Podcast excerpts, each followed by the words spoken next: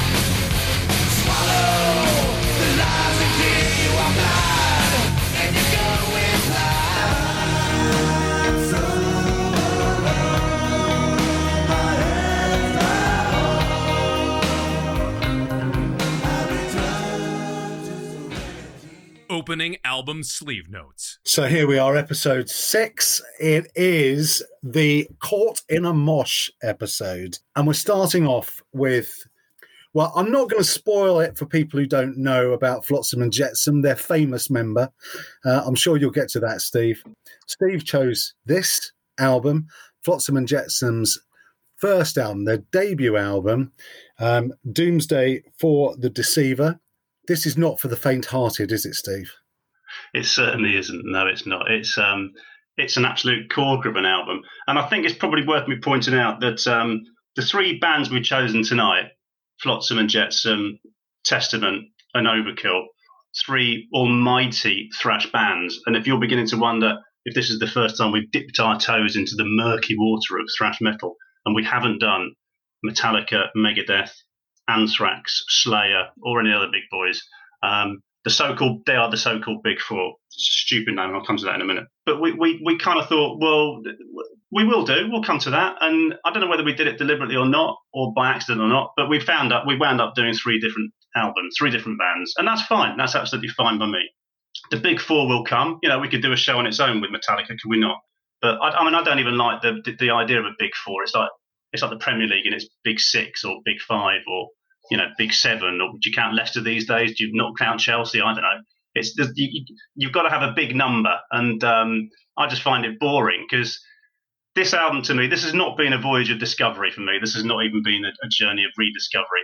Doomsday for the Deceiver has been a bedfellow of mine for 34 years, and I would have this album above anything that Slayer ever have ever done. I'd have it above pretty much everything that Megadeth have ever done. And if I was, it would be up there with Ride the Lightning. It would be up there with Among the Living.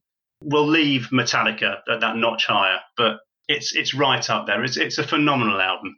And as I say, so this has been an it was the only one I was ever going to go to first up, and it's been an absolute pleasure. So released on July 4, 1986, Metal Blade Records. I have it in my hand. I'm so proud. It's a beautiful thing. Oh, by the way, Doomsday for the Deceiver. I mean, is that not just a great title for a record? It's an absolute banger. And I guess I would, well, I don't guess, I know, I would have been persuaded to buy this thing on the basis of that famous Kerrang review, that famous Kerrang 6K review that it got, which for those of you who don't know, Kerrang only goes up to five with its Ks, and it gave this bitch six. So if that doesn't tempt you into a record shop, nothing ever could. Well, I was looking through our scores, looking through the scores we've given for every album, including the albums we love, and I'm thinking of footballers who give 110%, and I'm thinking all these things. You know, it is possible to go above, but you know, Led Zeppelin 4, which is the top of our list so far, greatest album ever, possibly, and that's scoring 8.5 between the three of us out of 10. But this, no, this got six Ks out of five. That's how good it is. Now, the cynic in me thinks that um, I don't know who wrote it. I've tried to look, and you'll be disappointed, boys, because I've tried to look because I can't find it online. I was trying to find the review. I've got Kerrangs upstairs in the attic. I went up there, tried to have a look. Richard, you'll hate me for it because they're not in chronological order. It was, it was a it was a minefield up there, wildfire, um, and I couldn't find it, so I'm gutted. So I don't know what they said. My hunch is that the editor said to whoever, what was it, Malcolm Dome? I don't know. The editor said, right, you've got an hour till till deadline. Listen to this once and tell me what you think and he's been blown away. The hyperbole has flowed, and he's given it a 6K review.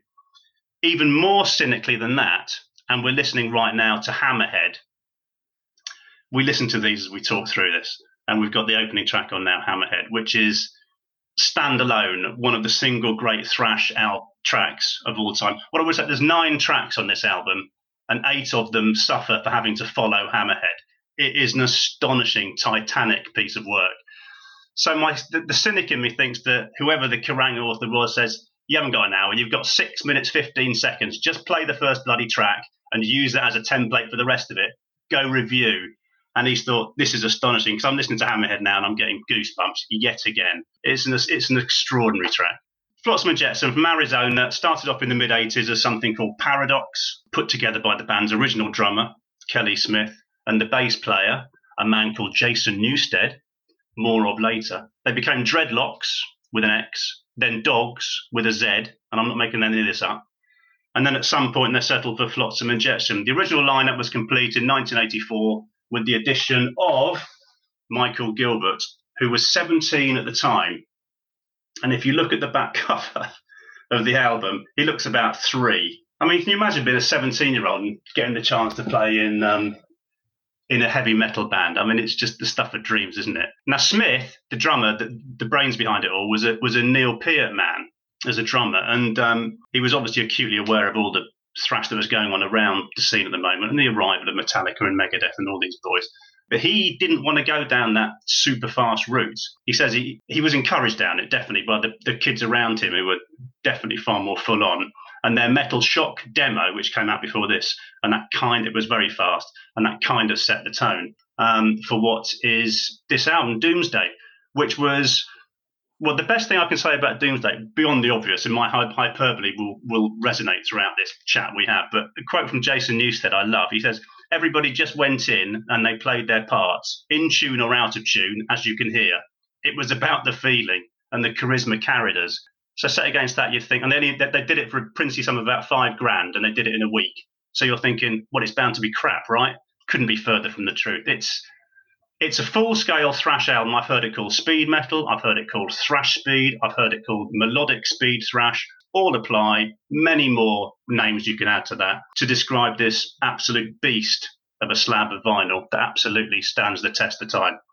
And I know because, as I say, I've been listening to it for 34 years. I haven't tired of it yet. The floor, my friends, is yours. Go on, Richard. You're you're waiting. You, I can see you're all you're, you're tightly wound like a spring there. No, no. I, I um,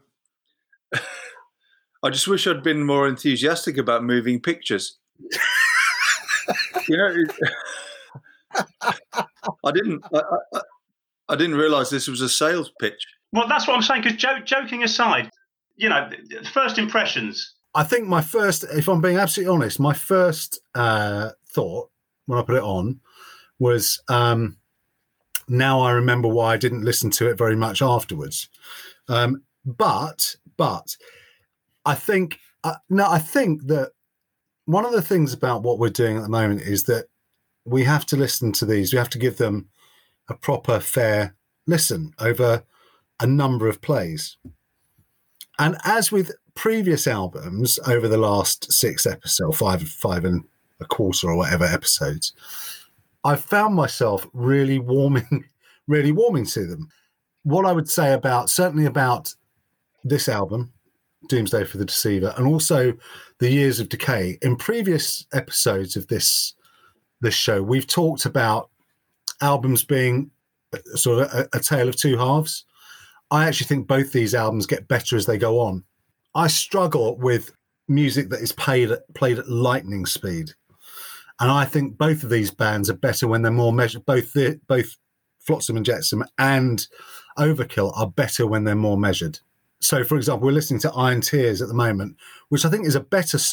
You'll disagree, Steve, for, for reasons I completely understand. But I think this is a better song than Hammerhead because it is a bit more restrained and a bit more controlled. And I think that the the highlights of this album for me are the ones where they have just taken a breath and and not gone for the obvious 200 miles an hour kind of all out balls out attack and they've actually become a bit more considered. But i completely understand why you love it for what it is totally. This album is not without flaw. It, it, has been written with a passion with an intensity. It's clever. They're young boys and they've really put together some good stuff here. All those solos all the bridges and the pauses the harmonies the vocal harmonies because i know that eric ak's voice is definitely not everyone's cup of tea. And uh, interesting, one of the one of the big things tonight, noticeably, is we've got three vocalists who you can you can you can query all three, but that's not unusual in in thrash circles. That they all sound like they're not great singers, and they're not, and it's not what it's about. And and I know that. And Eric AK's voice, I know it grinds people up the wrong way, but I think it's perfect. But what I do like is the harmonies, the occasional worded harmonies, little staccato punctuated arrivals of, of, backing vocals from different people and it's and it works. So well i've already i've already decided you know what my song is at my funeral? It's um sugar mice by marillion. But somehow and this is your editing skills mark i want you to fit in three of the absolute snatch phrases from this album that when you play them you absolutely adore them. And it is and you've got to listen to them over and over again to appreciate why i love them so much. It's hammerhead baby when the, the, the in that in the first track, it's a living nightmare, which we're listening to now in Desecrator. And the best of all, when they get to ULSW, when they say, poison me, snakes that bite, and I want that somehow, they're on my headstone. They're just great phrases. And, and the way they snap them out and spit them out, it's it's all part of the, this whole mix, which is um, this album's far more layered and complex I think. And I think I'm probably giving you that impression. With the comments you've just made, I completely agree with you. It is it is very layered. It is very complex technically it's amazing. The musicianship in terms of you know, the, the, the speed with which they're playing, the changes in tempo, as you say, the bridges, the solos. I mean, it's incredibly well uh, put together. And I think, I mean, your, your point about about singing and singers, I think there are examples in all three of these albums. I mean, Testament, I think, I think his singing is great throughout, but on both um, Overkill and, and Flotsam and Jetsam, there are snatches where you realise actually these guys can sing. So why are they screeching the rest of the time? But I think it's because of what this genre is about about what this sound is. The, the the anger and the speed and the and the energy. You know, the you can you can see some of the punk influences as well as the eh, eh, you know, the heavy metal and the Motorheads and the Maidens and all of that kind of stuff coming in. So yeah, I think eh, it's been for me. It's been an increasing education.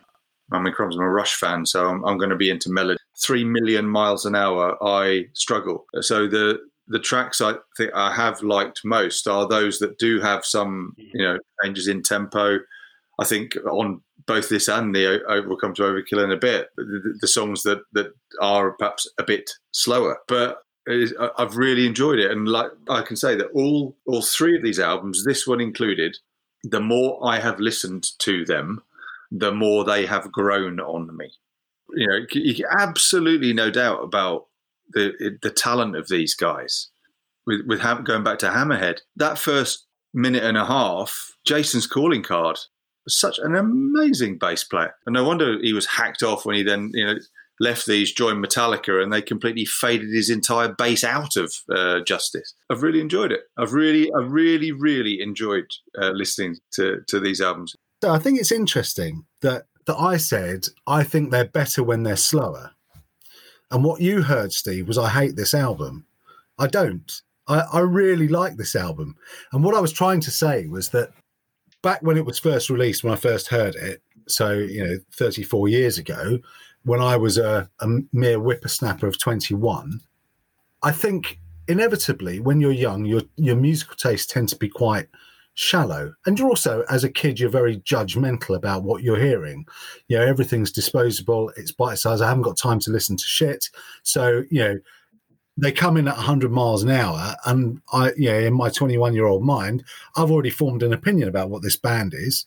And I've decided that I don't really want to listen to music played at 200 miles an hour. I couldn't agree more. Yeah, I mean, it's it's actually a very well constructed album in terms of where they mm. place all the tracks. Because I mean, to, to, my mind, Hammerhead is such a great kickoff, and then you've got that that breadbasket, those three sub four minute absolute barnstormers in Iron Tears, Desecrator, and, and Fade to Black. Then you hit the backbone of the album, which for those of us who remember vinyl, that's the last track on side one and the first track on side two, or for the Spotify generation, tracks five and six and this is five now, Doomsday for the Deceiver, which is um, you know yeah it's speed metal, but this this is this is a wonderful illustration of the of the maturity they were doing. What I do like about this is if you listen to it, one of the great things about when they go fast, and yeah, they're 200 miles an hour quite often, but there are periods of this where they go 300 miles an hour, and you can actually hear Eric AK, he can barely keep up. He's almost gabbling his way through the verses, trying to keep up with the pace of the of the of the rhythm that's going on behind him. And they ain't going to stop. He's got to play keep up. It's it's it's awesome. But again, it's it's you know what is it a nine minute track, and it's um you know it's an illustration of packing an awful lot in. You know, it's a thoughtful intro. In comes the speed. You know you've got solos to come and the bridges and everything, and it's all in there. And it's um it's written by a, a, lot of more experienced bands will never write an album as good as a thrash album as good as this. I think that's certain. I mean, you made the point earlier that if, if you've not played this much, you have to keep going at it, and uh, which is what you should do with most albums anyway, isn't it? I mean, most of them work on different levels. this isn't as simple as you immediately think. It's just a million miles an hour end off because it's far from that. It's been good for me to actually just sit and listen to this stuff without anything else going on because it's not something you can just have in have on in the background, is it? There are so many notes, there are so so many instruments. What you've got is this amount of information flooding flooding in your ears, and you have to just sit there and do nothing else and take it all in. And I think if you don't, if you if you if you're doing something else, that's when it just becomes a racket. I think that's a really good point because uh, there are quite a number of moments in this album where there's a time change or something happens and it brings you back to it. So you, uh, for example, you know, I might be, I don't know, walking the dog, or you know, I might be mucking out a horse, or doing something while I'm listening to this, and it becomes it becomes a it becomes wallpaper after a while if you're not concentrating, and then something happens and it brings you back, and you think, oh, that's interesting, and and what you were saying, Richard, about about Rush and the fact that you wish you'd been more enthusiastic about Rush. I find it quite interesting that with Rush, it is almost impossible to turn off.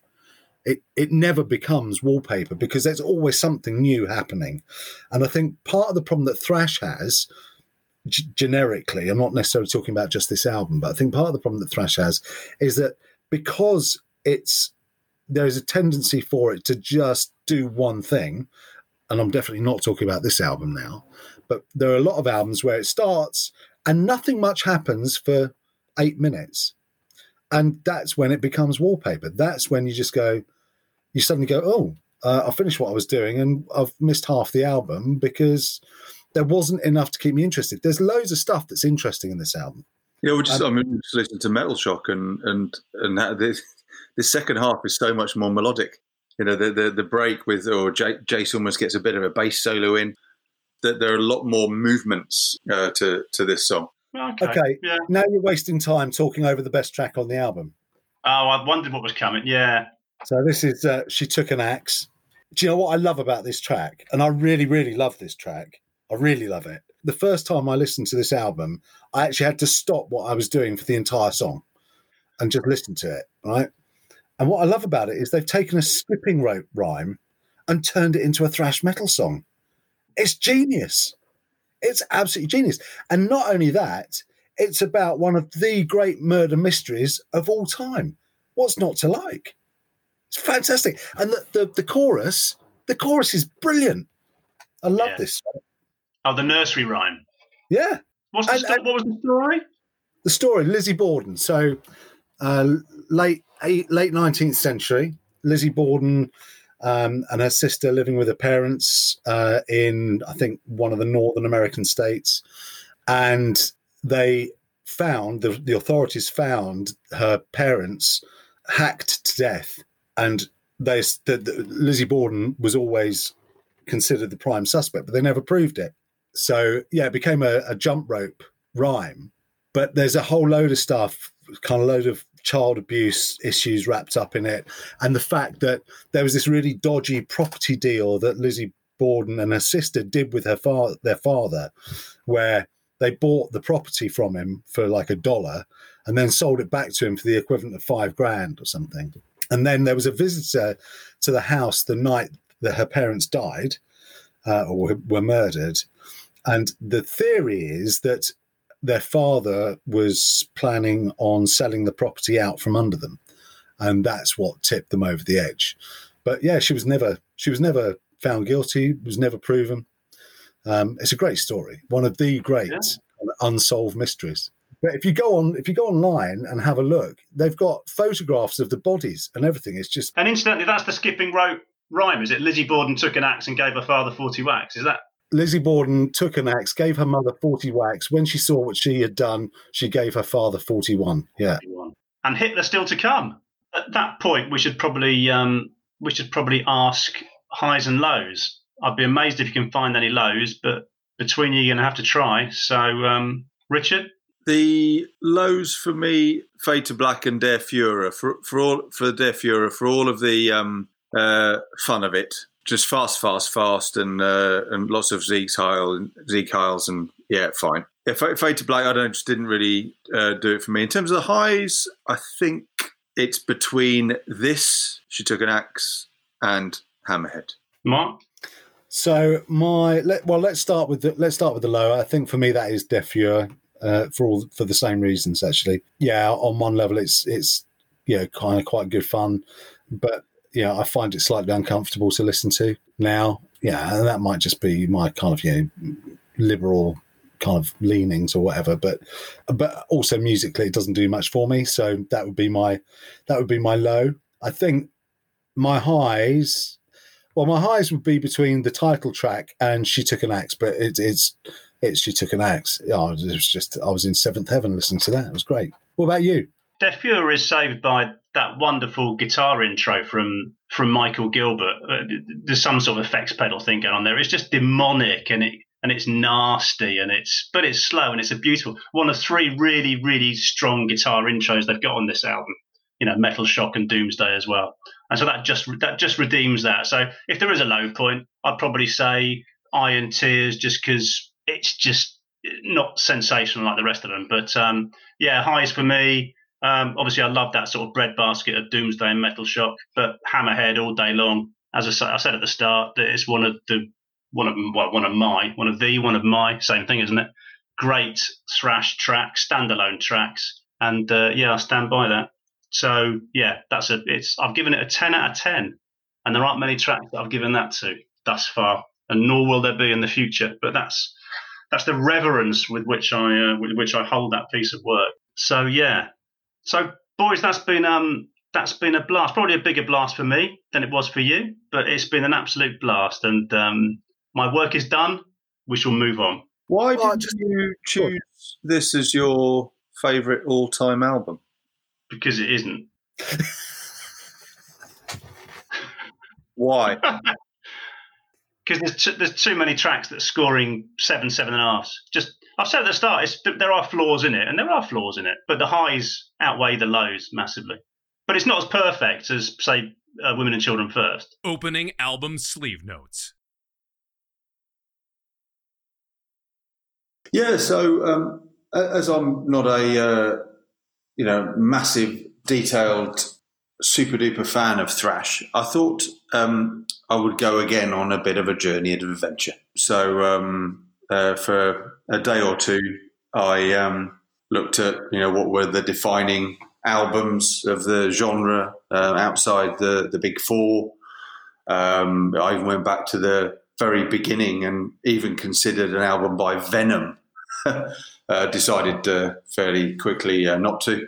Uh, listened, yeah, listened to quite quite a few. You know, listen, uh, educated myself in bands like Exodus, um, you know, bands that I've sort of heard bits and pieces of, but not not extensively. And then I, I came across um, Overkill and um, a lot of you know chatter and online reviews um, about about uh, this album, and um, it sounded intriguing. I put it on, and uh, within about um, sort of half a minute of uh, this first track that we're now listening to, called "Time to Kill," I thought, ah, this could be one to consider because I, I, I, took this what we're doing this this week for for thrash as a honestly really wanting to be educated. I wanted to find an album that you know that really was full on, um, uh, really defined the genre, but perhaps perhaps had some interesting things to uh, to listen to. So as I first heard this album and skipped through it, I thought, yeah, this this has got enough variation in it, um, but also enough anger and spit and uh, hitting you over the head with an axe.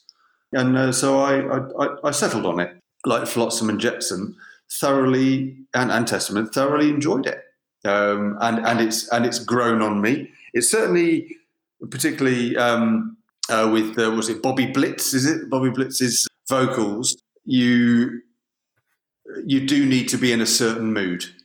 I've found, but uh, if you're in the mood, it's great. Yeah. it is. It is. A, it is a great album. I would. I mean, I've not heard. I've not heard their entire back catalogue, but then I haven't got time to listen to 19 albums or however many they've done. And th- I know this is number four. I mean, they'd set the bar quite high with Taking Over, which is their second album. Um, and of course, don't forget they're from the East Coast. So they're not they're not exactly from the um, from the thrash hotbed that is California. So you know they're, they're kind of out on a limb out there doing what they were doing, born of the punk age. And you can you know because they're, they're formed in as you say, I think it was seventy nine or eighty, and there's, there's still an awful lot of punk Yeah. feel to, to what Yeah, they do, which, which is fantastic. And we'll talk about the absolute star of the show, which is Sid Falck, the drummer, at some point. I mean, he's he's off the scale as far as I'm concerned, utterly underrated. This is. Uh, it's a really, really good album. In terms of production, it was the best one they'd done to that point. They'd used a bloke called Terry Date, and there was a lot more intricacy went involved. That they were apparently in the studio for two months doing this, which is, you know, it's like two years in um, in the in the lives of most thrash bands. You just get in there, do their shit, and then fuck off. These boys were were working hard at this, and um, and the evidence is there. It's a really well produced piece of studio work. Very punky early doors. Tracks like you know, the Time to Kill, certainly Elimination, I Hate, kind of right in their wheelhouse. Really hard and fast and sharp. And um, as someone mentioned earlier, the, the, the breadth and um, the thought is is kind of bottom heavy. It's focused on side two as much as side one. Um, this album gets better as it goes on, and it's a really good piece of work anyway. I really really like it. Except for, and before you come in, Mark, you brought it up, Rich. So I'll I'll, I'll echo what you said. Bobby Ellsworth, the singer, it's um, I just can't help th- feeling that Steve Souza and David Wayne have had a love child, and this is it. Because I'm just thinking, I don't know what I'm thinking. Exodus, I'm thinking Metal Church. I can't get either out of my head. And um, but I've just written down Metal you know, Church, Exodus, and Anthrax. But these boys were here first. You know, and let's face it, we were talking about, you know, I mean, Joey Belladonna. You know, he's not a great singer, but Anthrax are one of the truly great bands. So it goes back to what I was saying about Eric AK.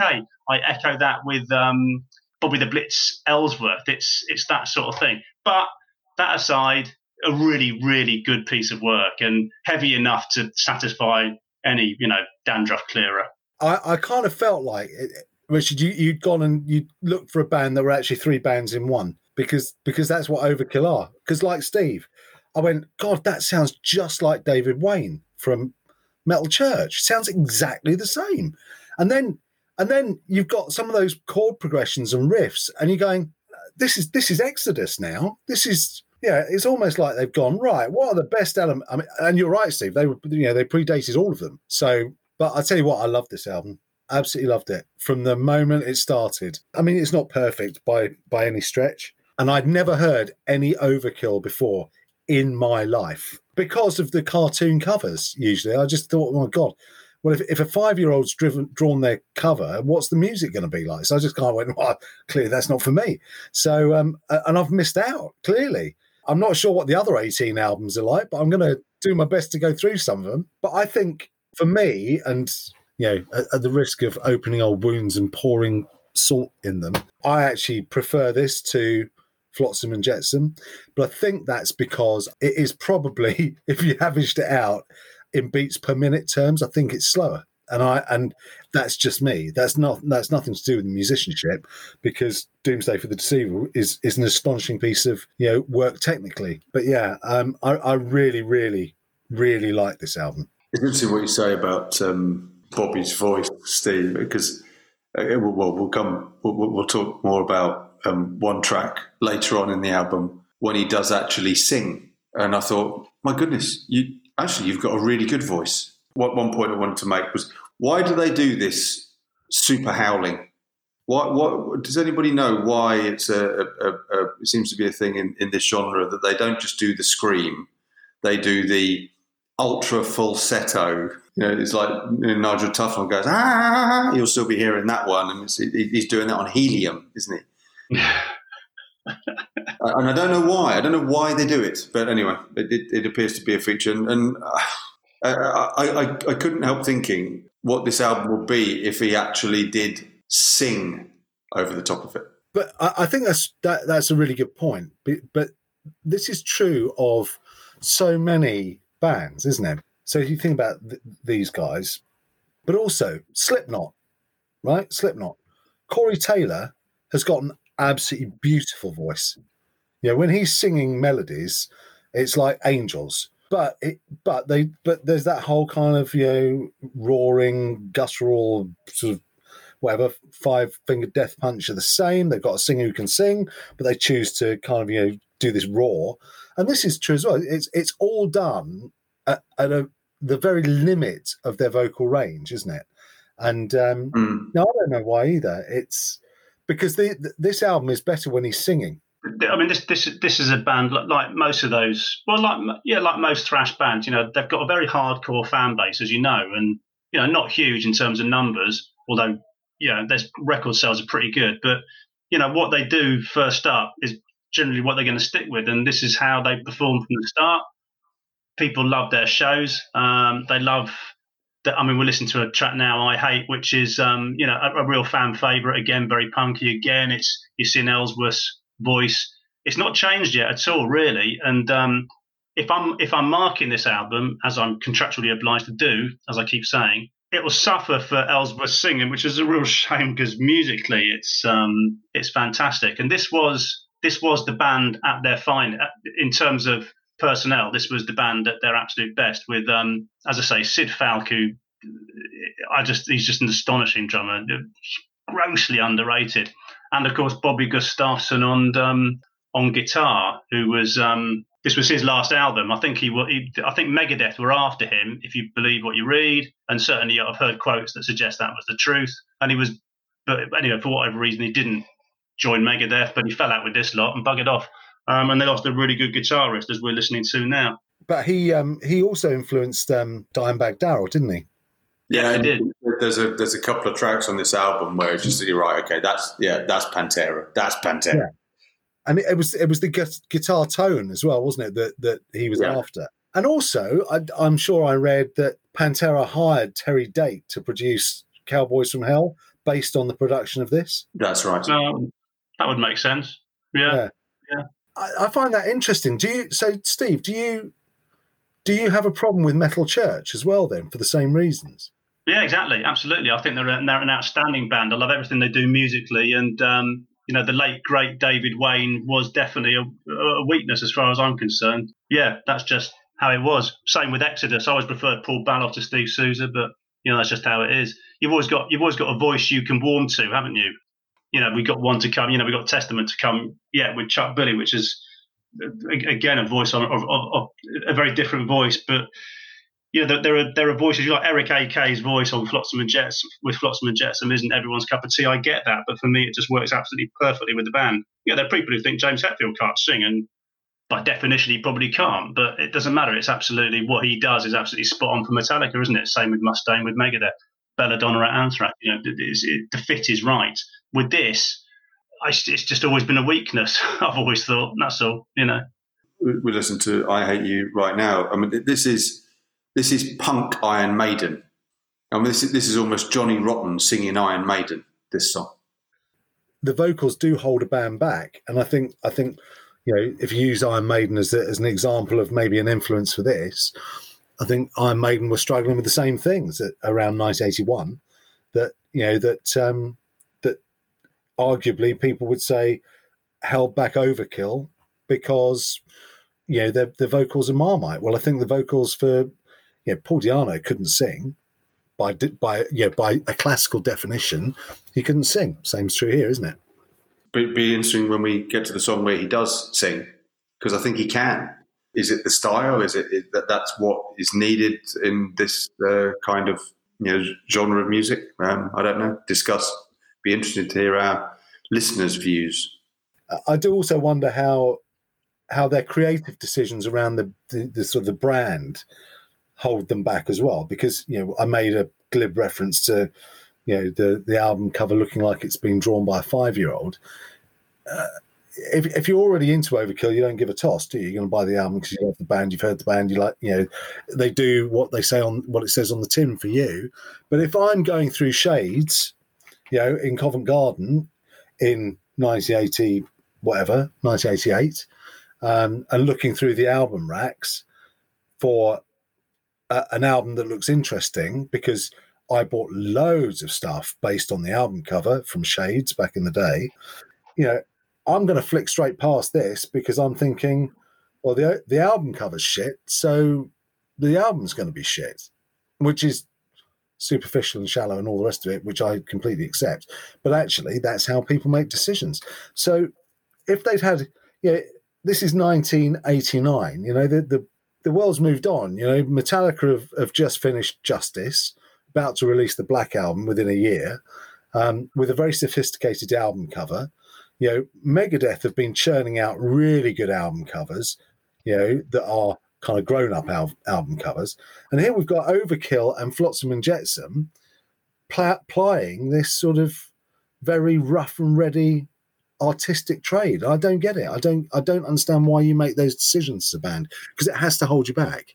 But I mean, but wouldn't you look at this and think, well, that's really interesting. I know it's childish, but this is going to be this is going to be heavy, isn't it? It's going to be childishly heavy.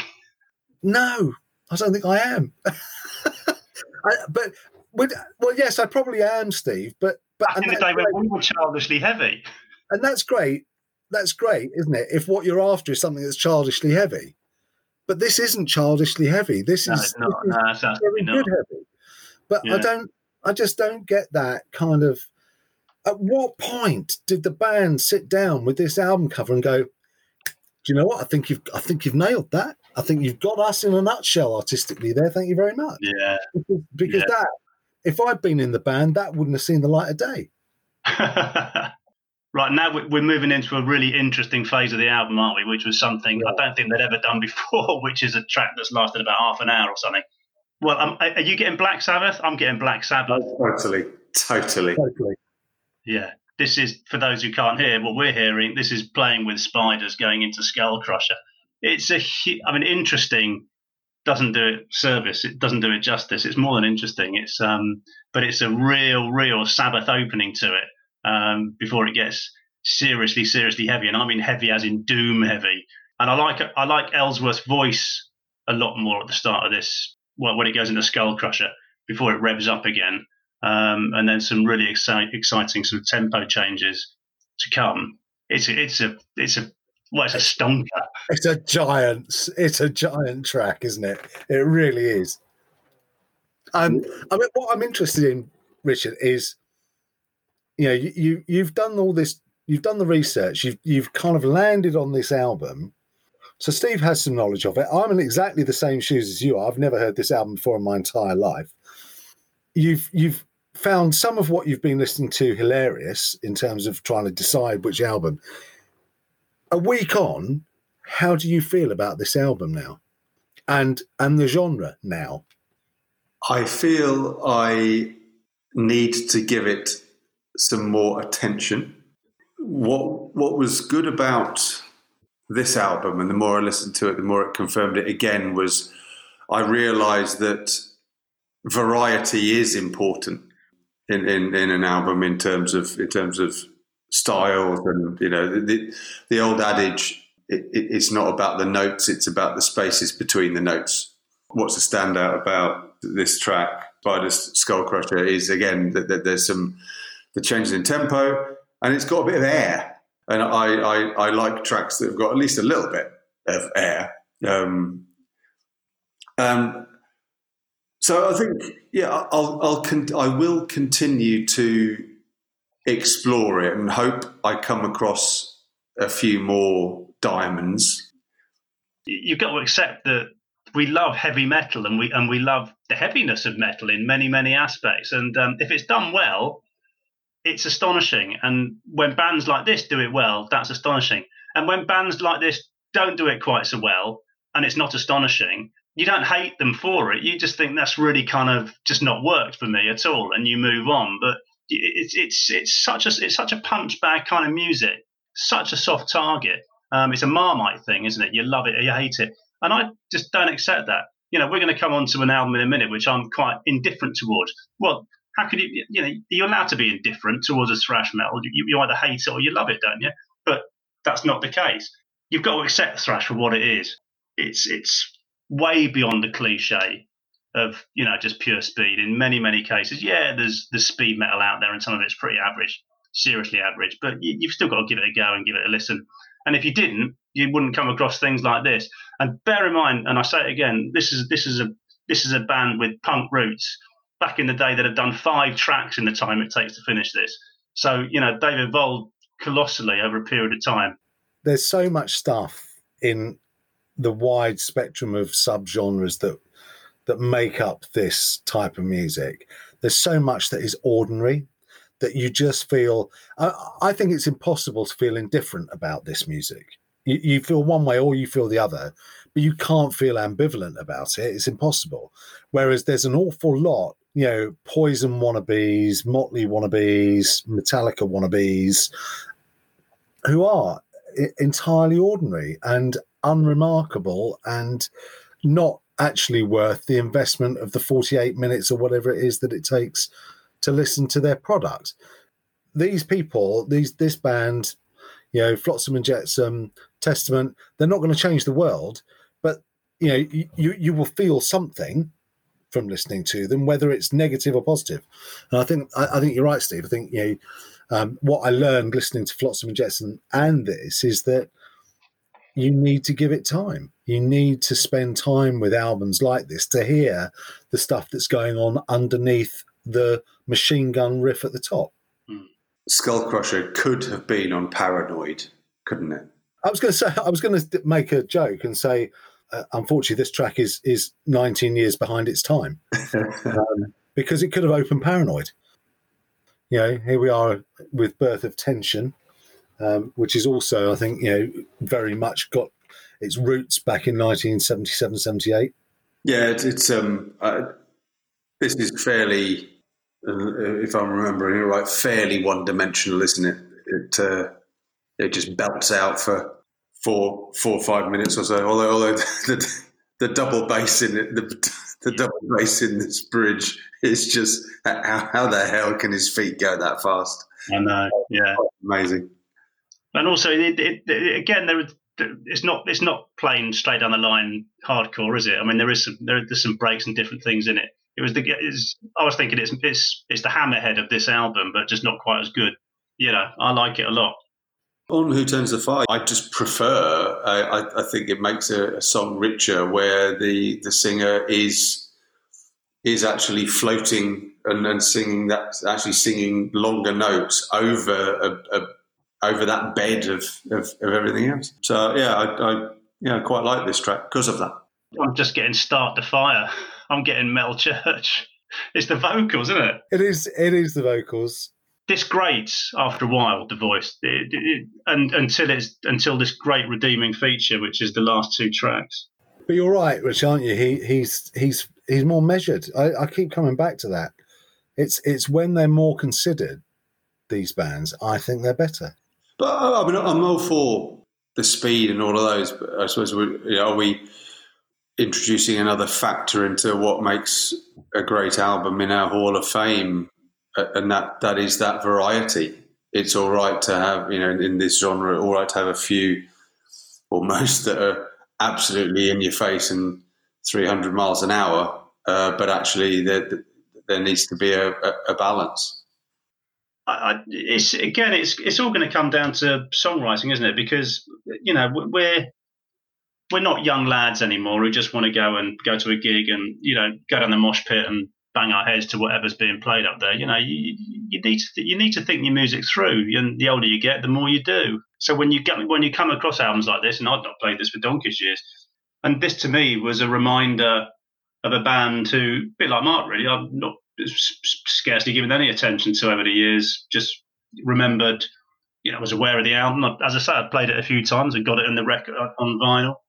Um, wouldn't have touched it for years, and, um, and, and returning to it just a it takes me back, but it just reminds me of um, you know what musicality that there was that was out there, you know, and, and it's also made me want to go and listen to some more of their stuff because, as I say, I've got enough to bloody choose from with 19 albums out there or something, but the musicianship, the, what, what, what amazing musicians these guys are.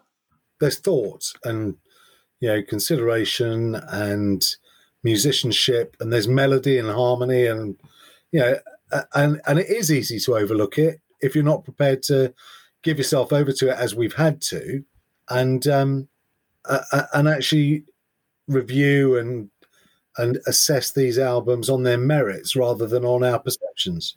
And it's not it's not just us who recognise it. I've just noticed that it was ranked number ten on Loudwire's top ten list of uh, thrash albums not released by the Big Four.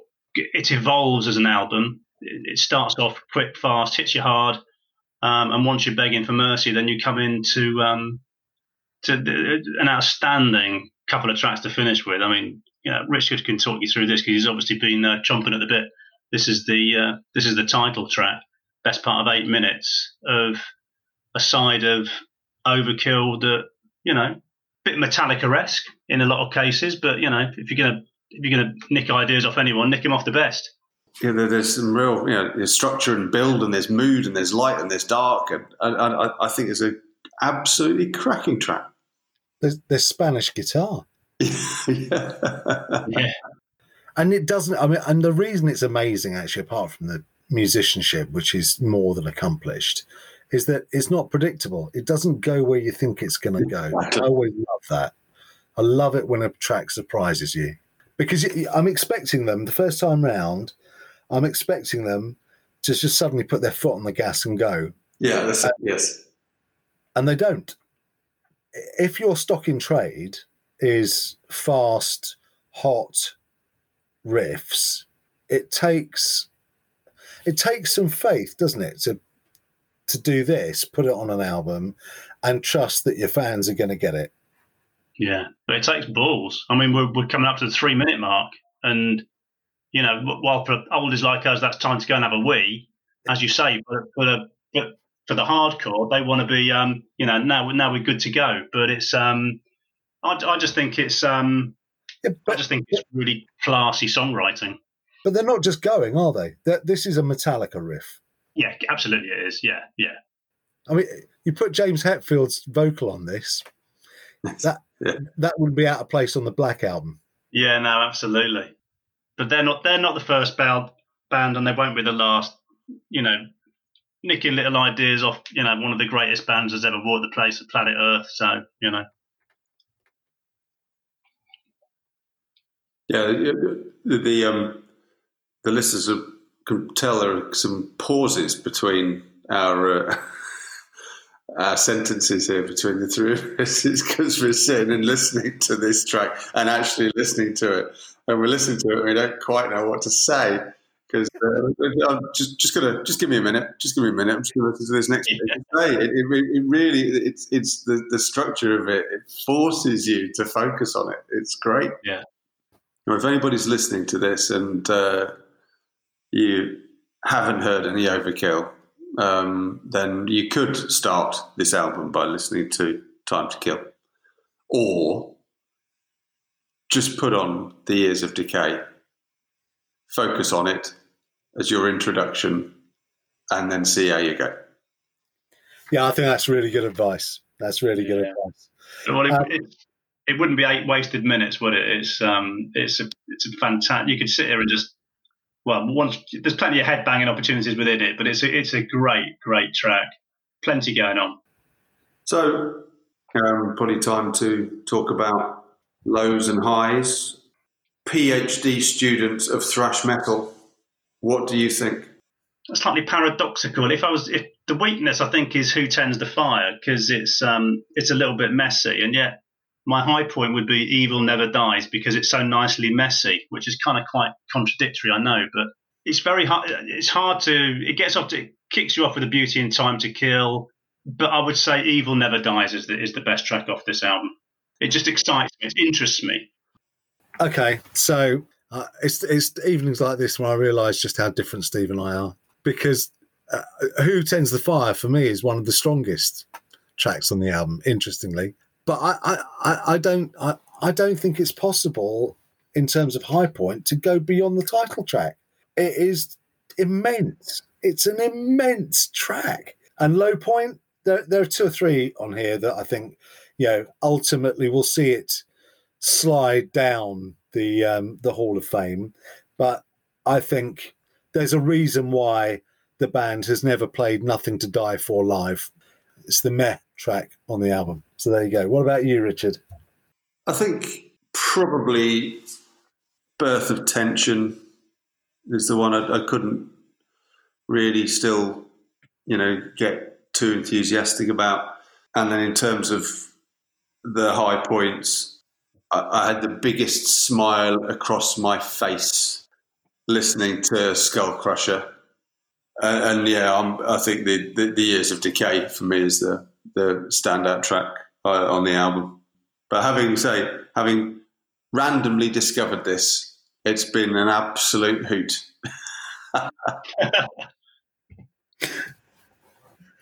so there we go.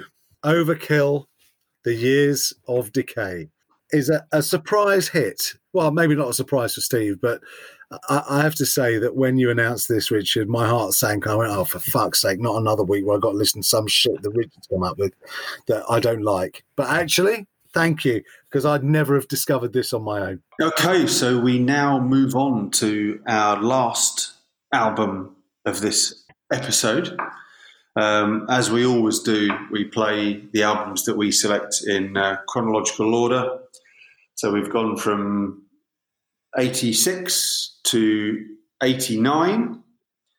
And um, now, um, amazingly, um, Mark Norman has discovered the 90s. Uh, and uh, he's uh, bringing up the rear with uh, an album from Testament called The Ritual. Opening album sleeve notes. Well, so as uh, as as we start this odyssey um, through some of America's finest thrash, um, we've got uh, Electric Crown, which uh, is kind of a part of a double uh, opener with Signs of Chaos, and I bought this album. No, I didn't buy this album. I got this album uh, when I was working uh, for the BBC, and uh, we used to get loads of albums came in because obviously, um, you know, the, rec- the the radio pluggers would be kind of sending you stuff all the time, and uh, everybody knew that I was I liked my metal. Um, so any any of this stuff that came in, it always kind of ended up in my pigeonhole. So one day, I came in to work in Luton, and uh, and found this album in my pigeonhole, um, and I thought okay, um, I'd never heard of Testament before. Um, the album cover didn't have any cartoon drawings on it, so that was a good start. Um, and I remember getting in my, uh, and you'll remember this, Richard. I remember getting in my my the first car that I had really bought for myself, which was a, a red Ford Escort 1.8 injection with a multi CD changer in the boot, and um, which was a bit of a faff to be honest. Putting putting CDs in the boot was a, looking back, it was state of the art at the time, but not anymore. So anyway, I put this on, and um, and there were uh, uh well, it blew me away first of all because I thought. Well, this doesn't sound much like thrash. Actually, this sounds a bit like Metallica.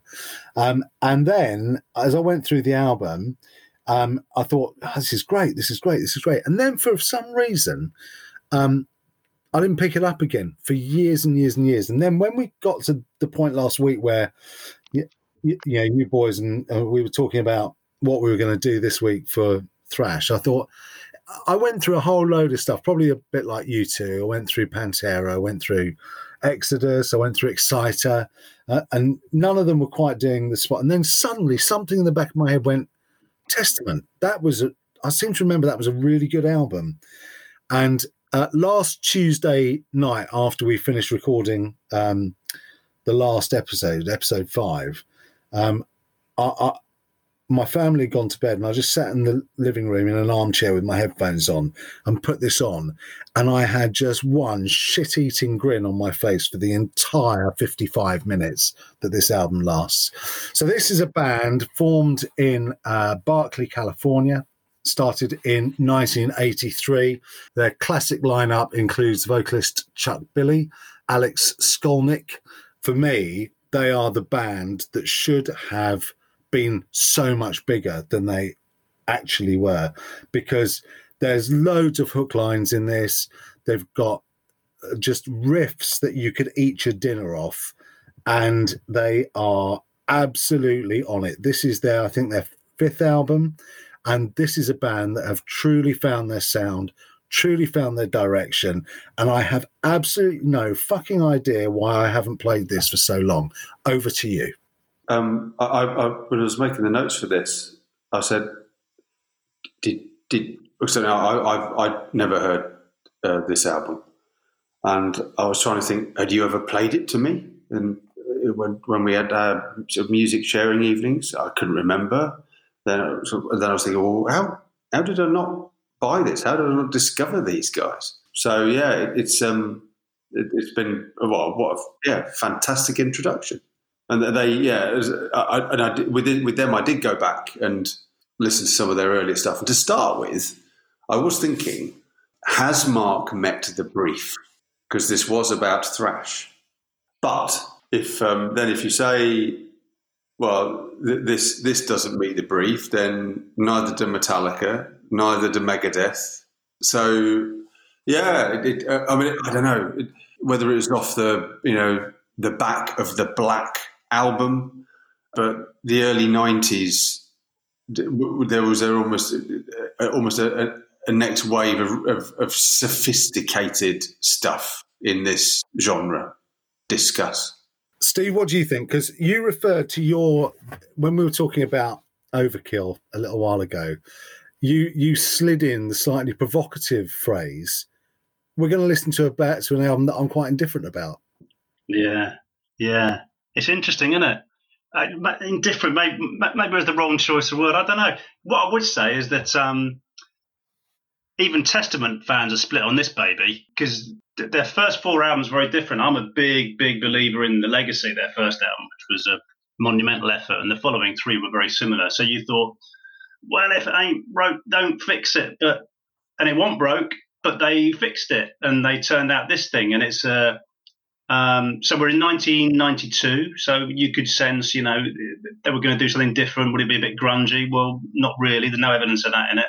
This is a straight down the line. It's what you were saying, Rich. This is a heavy metal album, as illustrated perfectly by um, by Electric Crown, and it doesn't actually get better than the first two tracks, but we'll come on to that later. But and I quite like it. I quite like this album, and to me, that's not an emotion. That's not a word you should really use for a for a heavy metal album. It should be fucking incredible or fucking shite, and it's neither of those things. It's just quite. It's a quiet album. There's plenty of doom in in this album, but it will evolve later. Big riffs, lots of big riffs, but it's all rather. I was. I mean, the, the word is commercialized too strong a word because it is. It doesn't feel particularly thrashy. It's not a bad thing um, and there are plenty of interesting songs on here. Die Hard Testament fans um, will tell you that this simply does not compare to The Legacy. Um, and I get that, but that doesn't make it a bad album. Far from it. Um, I think there's a lot of good stuff on here. I think we've got an absolute superstar in guitarist Alex Skolnick.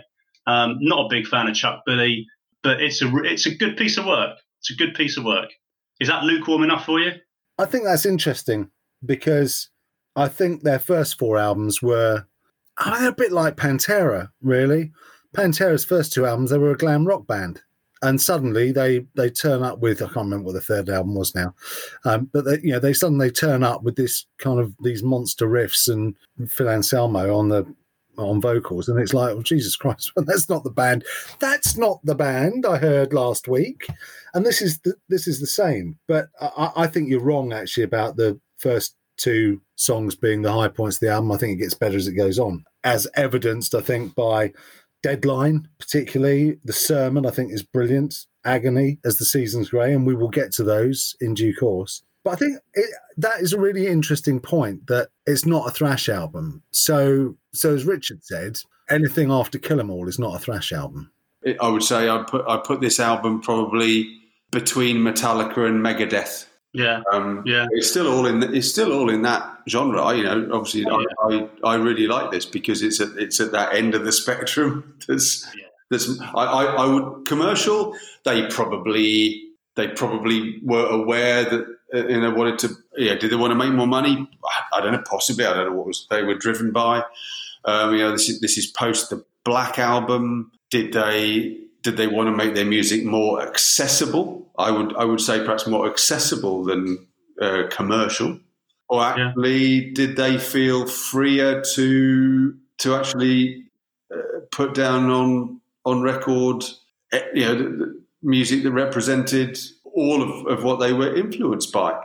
And I think this is where, where things like you know where you know, particularly Metallica for me, the, the, the more they, I think they just felt freer and freer and freer in terms of being able to do what the hell they wanted, and, and did that act then as an example to other bands like like Testament who thought, well, okay, well let's let's go into the studio and just just see what we can come up with. I, I don't know. It's those blurred lines as well, isn't it, between um, where does seriously heavy become thrash? Because this is seriously heavy. I mean, there's some seriously heavy stuff going on down here, and it's um, and to that end, doesn't even doesn't matter what you call it, does it? Mm-hmm. It's bloody heavy um, in a lot in, in a lot of places, and whether you want to call that thrash or not, I couldn't care less. It's a heavy metal album at its very heaviest. That's kind of underscores what we're saying. I mean, it, it is what it is. It is different to the stuff they did before, definitely. And I think they had an idea of where they were going. I don't know whether they kind of persisted with it or whether it worked for them. There's an awful lot to like about this album. Um, if you see it, if you see it on its own as a standalone piece of work and forget what's gone before, which I mean, I'm not a Testament fan as such. I just appreciate the stuff they did before. And yeah, I like this. I like this a lot. I do kind of get what you're saying though, Steve. And I think probably one of the reasons why I abandoned it for so long is because there is a bit of it that's a bit one dimensional. I'll give you that. You know, there's not as much going on in this as there was going on in particularly in in Overkill, um, but also you know Flotsam and Jetsam. So yeah, this is all about the riffs. Really, it's not. Yeah. Technically, it's not as good an album as the, the, the other two that we've listened to. Is it easier on my ear? Yes, it is. If I'm being absolutely honest, although although I, you know, I, as I said, I loved um, I loved the Years of Decay, but yeah, I suppose there are only a couple of songs where I've got an earworm from them. Yeah, and uh, and I suppose I can see what you're saying in that some of it is a bit forgettable. Some of it you you can listen to it and think, yeah, that's great, that's great. But actually, if you try and recall it an hour later, yeah, it's actually quite hard. I couldn't agree more. And you know, you know what the word the word that sprang to my mind when I thought of that when I was listening to this for the umpteenth time was I, I thought lazy. I thought lazy was the word that came to mind because I I tell you what I'll tell you for why. If you like the first riff of the album and don't mind it being repeated, then the ritual is for you because seriously, if you if you take out all the intros and the fiddly bits and you just play the first five seconds of the first riff of each track, there's a theme. There's a template here that's working for them, but it is quite samey. It is, and, and I think if you if you accept it for that, and and you as you say you judge it on its own merits without the expectation. I mean, I, you know, on on all sorts of levels, uh, I can't. I don't really care what Testament fans think about it because that's not how I'm listening to it. Yeah, if it if it doesn't quite do the job for them, you know, I, I get that, but it's not going to influence the way I score it. I would happily listen to this over you know over and over again maybe not back to back the way i have done this week but there is absolutely nothing on this album to dislike no, it's solid. It's, yeah, it's a solid album. There's not a lot on it there where you go the opening track or the opening track, Electric Crown. You just go, oh my god, that's amazing. But you're right. You know, they've they've got a recipe and they're going to serve it up to you, you know, eight or nine times on the album. And as long as you accept that and you like it, as you say, this is an album that you're going to love. I mean, fantastic riffs, just you know, head splitting. You know, like the second track, "So Many Lies." It, but both the first two tracks had, both had a great groove to them. And "So Many Lies" was almost a bit sad but truey. I felt and then, um, you know, let go of my world. That the, the, the third track, I, I, I thought that was there were elements of the cult to that. It, that was like the cult met Metallica. I thought that's a band I'd go and see. Yeah. We're now onto the uh, onto the title track, and it's um it's a brute, isn't it? It's just it, it's a driver. It's a long one. It's just heavy, pure heavy. So, what is it about Chuck Billy that you don't like, Steve? Well, his voice has definitely evolved throughout the ages, and it's just not. Uh, you know, he's, he's definitely from the. He's, he's, it's the James Hetfield style guy, but just not quite as good. I mean, that's that's all it is. It's just um, there's no great tone, no great variety to it, no great anything to it. It's just it's just a voice. I'd rather listen to um, Eric A.K. and he's not everyone's a and, and it, you know singing being a quiet taste. I just think it's um it doesn't excite me. Quite samey. And what do we think of Alex Skolnick? I love him to bits. I think he's an outstanding guitarist. I think he's an absolute genius. I think it wasn't he a student of Joe Satriani or something. So he's and um, I think yeah. I mean his his record over the years is phenomenal. All the great, he was inspired by all the greats. You know, he loved Schenker and Van Halen and people like that. Yeah, genius. He holds this album together. There's no two ways about it. His guitar playing is um, off the scale. Uh, I'd say I, I did a quick whiz through the earlier stuff. I get the impression it, his guitar playing really came to the fore on this album. And again, because I think it was given a bit more space. Yeah, there is there's space on this album, isn't there? Yeah, you'll hear it. You'll hear it. I mean, we're, we're going to come into um, Deadline in a minute, where um, which is uh, it's, it's, not one of my favourite tracks at all. It's an, it's an, attempt to go sort of two paced in it, but it's Skolnick's guitar solo is the kind of redeeming feature, and and I'll, I'll say that more than once on this album. I mean, th- this was um, produced by uh, Tony Platt, wasn't it? Um, who'd worked with got all sorts of people, you know, ACDC. He'd worked with um, Motorhead, I think, as well.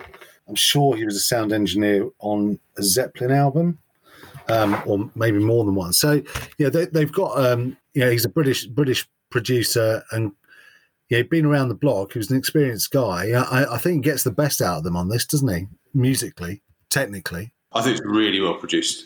It's um, there's a lot of depth in it. It's quite rich. And we're listening to the ritual at the moment. Um, uh, again, this this what this reminded me of, and I don't know whether there was much of a, a grunge influence coming in on on this album, but this this has got real elements of Alice in Chains to me. I mean, Dirt was uh, their, their album. Dirt was a favourite Alice in Chains album of mine. Dirt was released in 1992 as well, so I I, I sense that you know there's some the, the, that grunge influence coming in at, at, times in this album as well.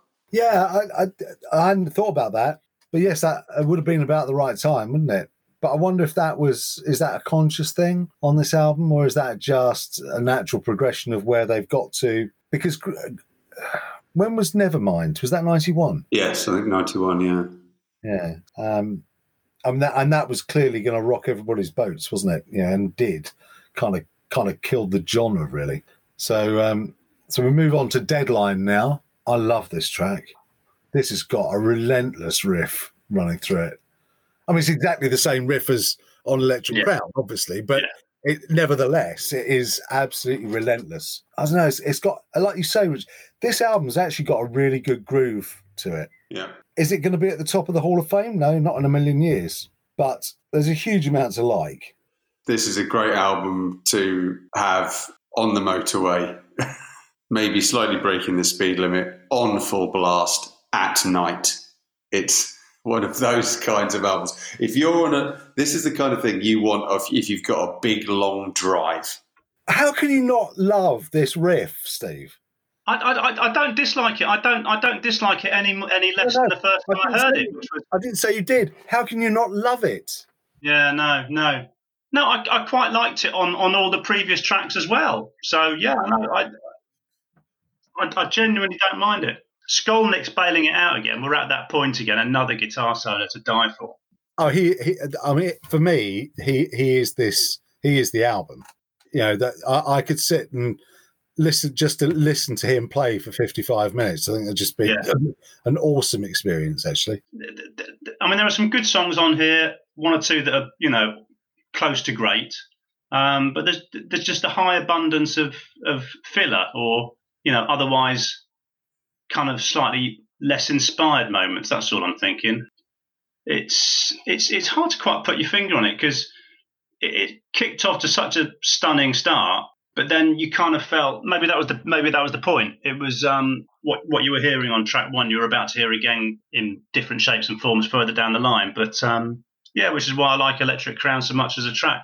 And I'd say that, that, that we're going into a breadbasket of quite sort of ordinariness now as we head towards the back end before um, the real highlight, which is the ballad, which um, you never thought you'd say that with the Testament album, but you know, as I say, in your car, belting along. But yeah, the comment one of you made earlier about there are uh, memorable riffs.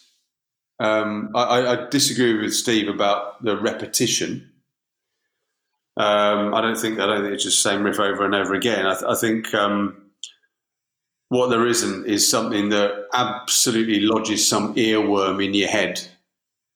Um, that, that you're just you're you're going around and it's and it's in your head all day. And I think that goes for the these first few tracks on side two for me. They're good. I really enjoyed listening to them. Um, but if you ask me to recall them, um, I'd, I'd struggle. See, I see. I wake up, or have woken up this week, several mornings with with the um, chorus in this the sermon. Okay. Um, evil, evil poisons taste like wine. That is in my head all the time. Okay, yeah. It's very blackout, isn't it? Yeah, and that might be why, because actually it just it just it's it's that sort of break and then back into the riff and then the break and then back into the riff, Mm. and I love that. You know, that for me that is just I, I can listen to that all day, all day. Yeah. When was the Black Album? About then? 90, 90. Yeah. You you can you can hear its influence in this big time. But, uh, Do you know what? Not I- just, Yeah, I, I think Testament have probably got. I mean, I, I don't know. I've never spoken to the band. I'm second guessing it. I think they are.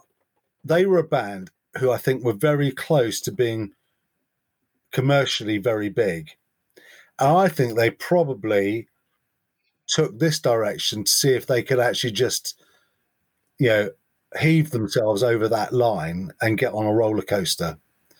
Um, and I think I think you you can hear the Black Album throughout this, absolutely throughout it, and that's probably why I like it, because I think, yeah, with a bit more fiddly bits, twiddly bits, bit more in, innovation in it, put Hetfield's um, vocals over the top of it, and you've got perfectly decent Metallica album here. Mm. Um, but yeah, I think I think this was obviously a a conscious decision to try and hit a commercial mass market that would take them into a stadium level existence, and it never quite happened for them.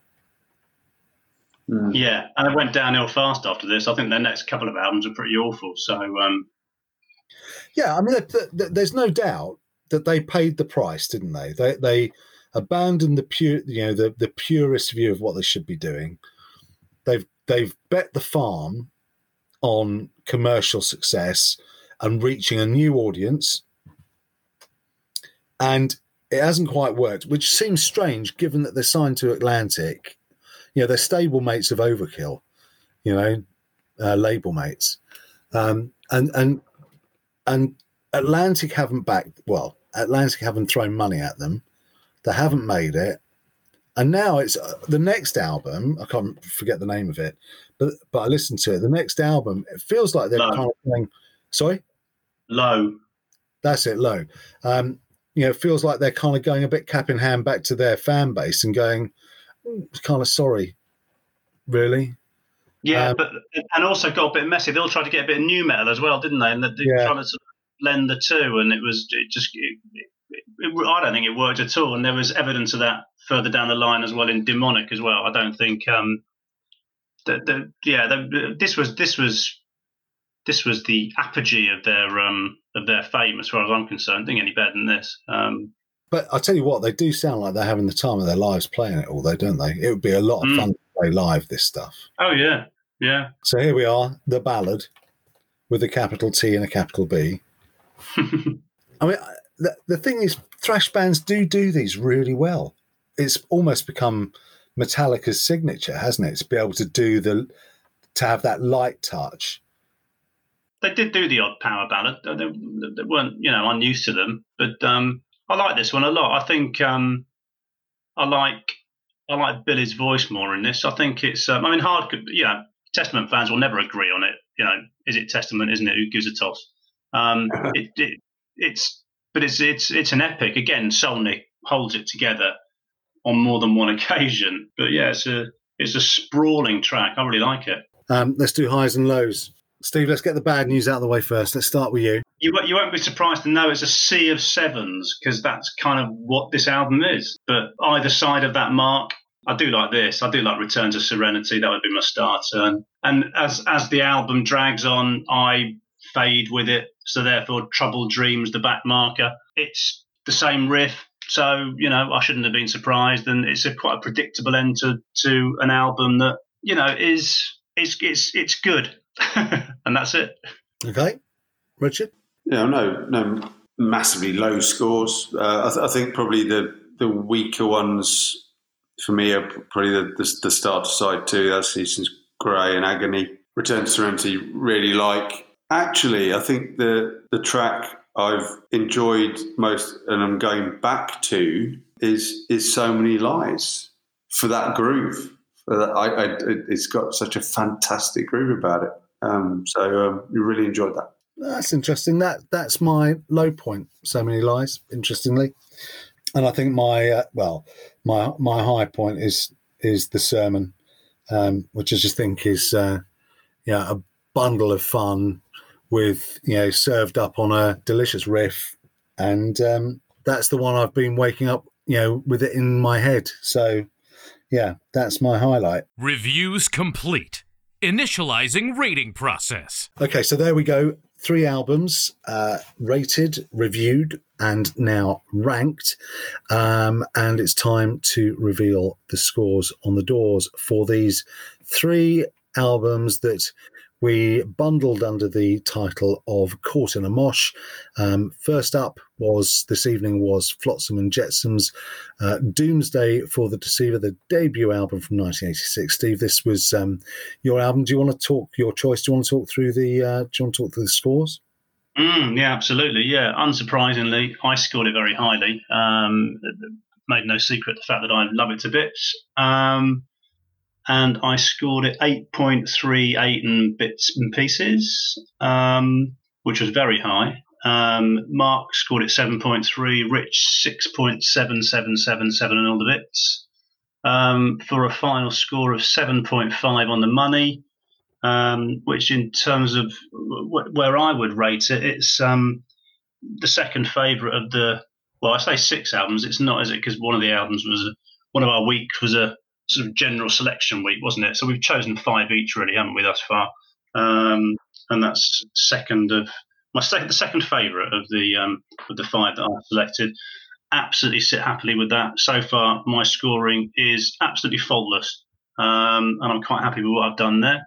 I've given a rare ten to um, Hammerhead, um, which anyone who listened earlier won't be surprised by.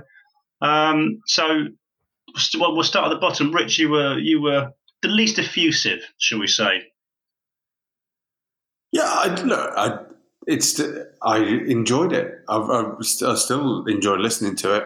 Um, but you know, when I when I sort of think about again, the point about this is um, track by track, um, and I, you know, I felt you know things like sort of with Fade to Black and ULSW, Der Fuhrer, um, you know, they they were all right. Iron Tears, it was all right.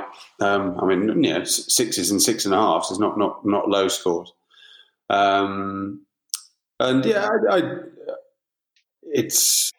I, I, think again, as I said, my, this is probably you know this with Overkill, uh, which I scored you know a little bit more. We'll come to that in a minute, but slightly similarly. Um, uh, they're getting towards the extremes of um, the music that I um, emotionally, let's say, enjoy. Okay. Mark, a couple of eights in there, but um, mid range, 7.3 overall. Fair enough. Yeah, I think that's that's about right for me. That still makes it, you know, an above average album. Um, and I, like like Richard, I I enjoyed it. And given that I played it, the, the last time I played it was the first time I played it, um, and I didn't get all the way through it on that occasion. And the fact that I have you know lived with it for a week and played it sort of uh, many times over, I think you know that seven point three is is probably a good two and a half three marks higher than I might have expected to when you announced that this was the one that you were going to bring to this week's party. So yeah, I'm quite happy with that. Really, yeah, it's about where I'd expect it to be. Okay, um, so, shall we fast forward three years? And fast was the operative word tonight, wasn't it? And it um, yeah, Rich, do you want to talk us through uh, Overkill and the Years of Decay? Scores on the doors. Yeah, so um, it didn't quite reach um, uh, Flotsam and Jetsam's overall 7.5. We got 7.41. So, I mean, very close. Um, and um, yeah, I think that well, the, the scores are a bit a, a bit closer um, between us, weren't they? So Mark, Mark scored it an overall seven point eight. Um, you, Steve, was seven point six, and I scored it a six point eight, so a little bit more than Flotsam and Jetsam. I mean, it, uh, for me, uh, it, sort of six and a half a dozen between between those the, the two albums. Um, enjoyed listening to them both. Um, we'll listen to them again. Um, I, I, need to listen to some more more thrash. Um, but it, yeah, it, I, I, think I'm quite happy with with how I I scored them. I mean, Mark, you, you scored it slightly higher than than the Doomsday album. I mean, any reasons for that, or is it just how you? I mean, you, you allocated the scores to the songs as you saw them? Uh, yeah, I allocated the scores as I saw them. I preferred, yeah. no, this is slightly ridiculous because actually, um, if we took away the uh, the the decimal points, um, we, would all be scoring and rounded it. Um, we'd all be um, we'd all be uh, uh, scoring at a seven, and actually, there's 0.08 five one nine. So eight five hundred and nineteenths of a hundred thousand of a point between these three albums. So, uh, or sorry, between our scores. So, you know, in the end, um, yeah, I, I, preferred it. If I had to take one away to a desert island, it'd be that one, uh, one of the two. But, but yeah, I mean, you can get a piece of paper between these, can't you? It was quite funny when when I announced on our WhatsApp group that I'd decided to select Overkill, your response, Mark, was "Oh dear God." Yeah, yeah, it was, it was. But I'm so pleased. And Steve, so um, you, you, scored uh, what a seven point six. Yeah, it was. Um, well, I've just I've just quick totted up my uh, the 15 albums that we've done so far. I've ranked seven higher, seven lower. This is the midpoint, and it's kind of had that sort of a feel to it as an album I thoroughly enjoyed. Um, it's not blazing a trail towards the uh, the top of anyone's list, but it's um, it's a really. I mean, you can tell by my scores. I've given I've dropped under seven with just one track, nothing over eight point five. It's kind of it's all in that range, and it's um, you know, it's a right solid piece of work, and I'm seeing that with us all really. So uh, yeah, the, the, the, score is just just just tells us what a what a what a solid piece of work it was. Yeah, good listen, High, highly worthy of consideration. Hey.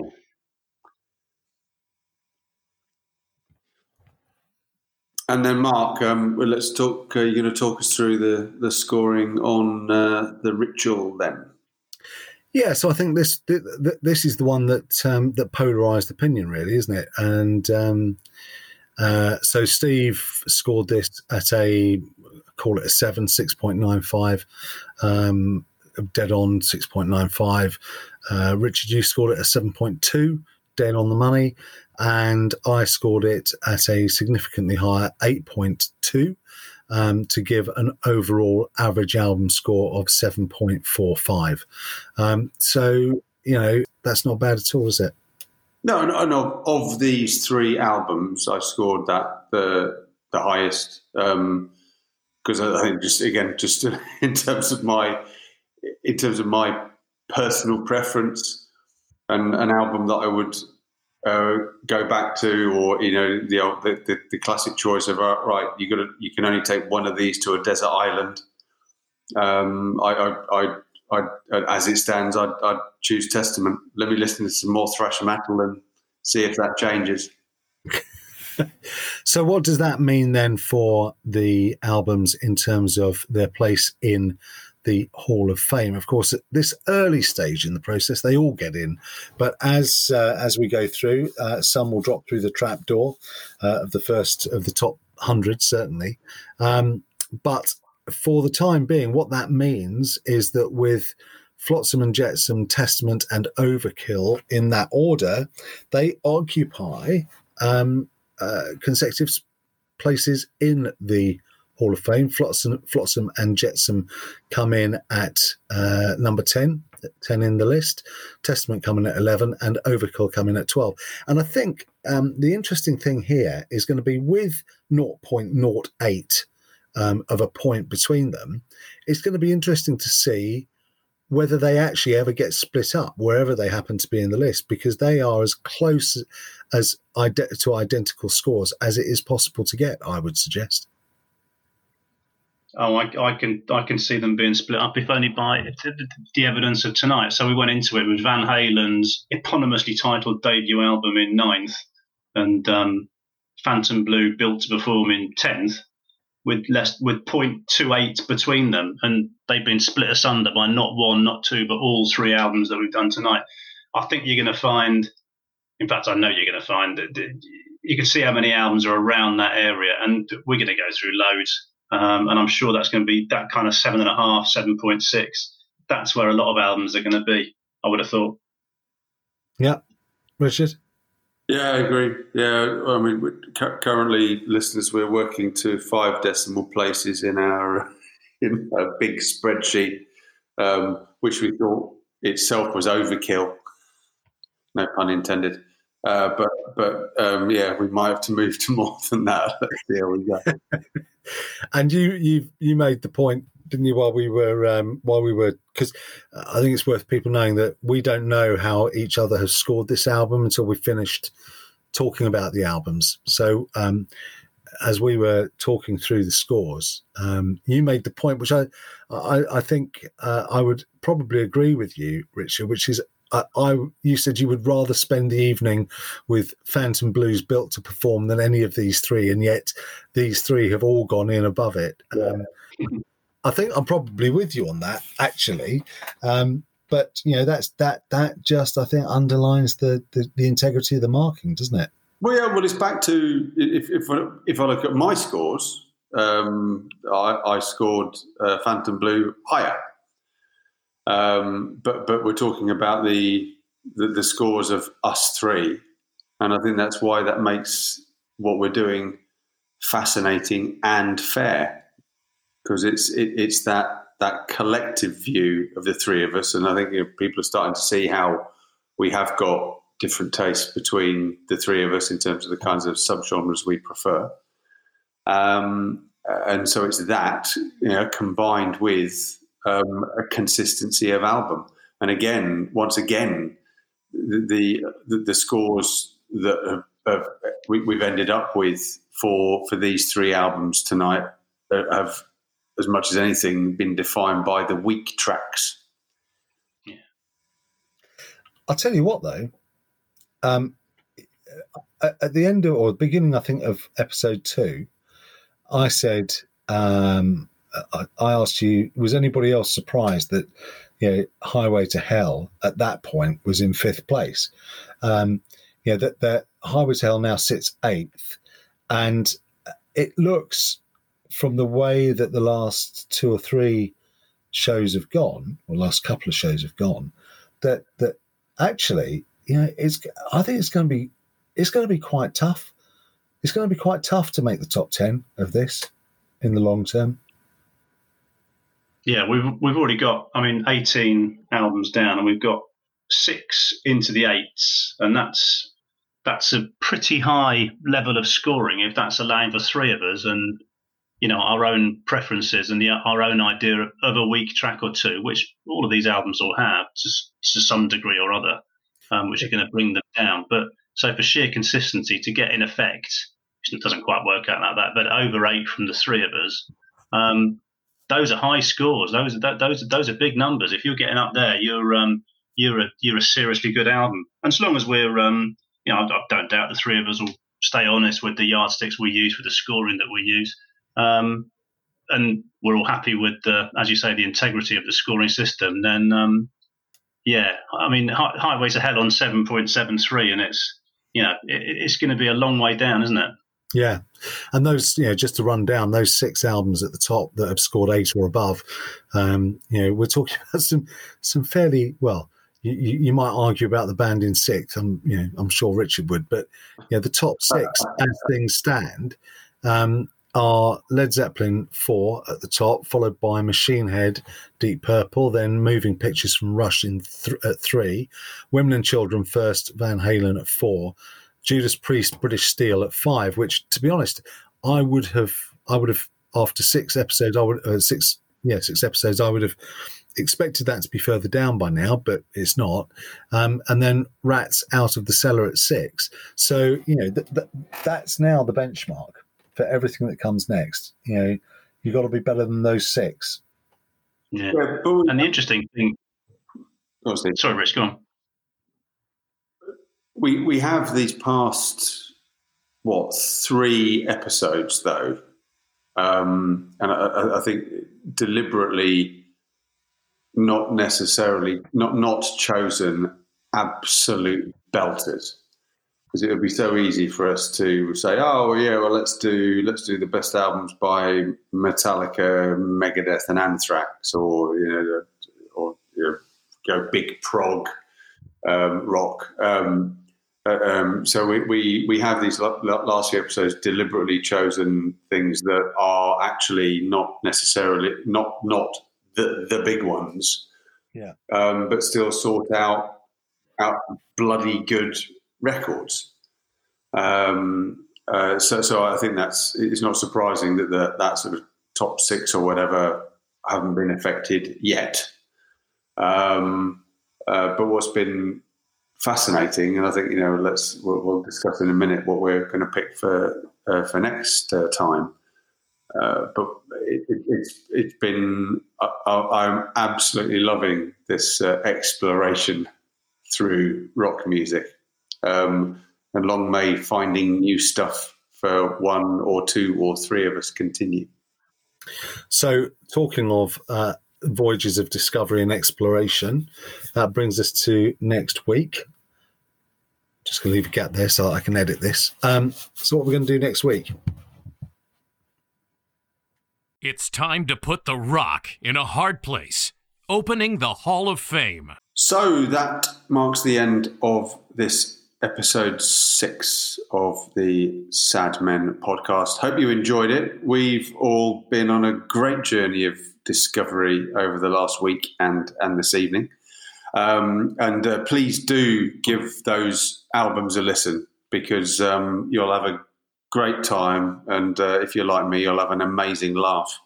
Um, so uh, we should talk about uh, next time. Uh, and for episode seven, um, we thought we'd stay, you know, fairly close to thrash and uh, go for AOR, adult oriented rock. At least I think that's what it stands for. Um, so um, we'll see whether any of us can stay in the uh, 90s uh, or actually we'll be slipping back to the 80s and the 70s again. We look forward to the next time.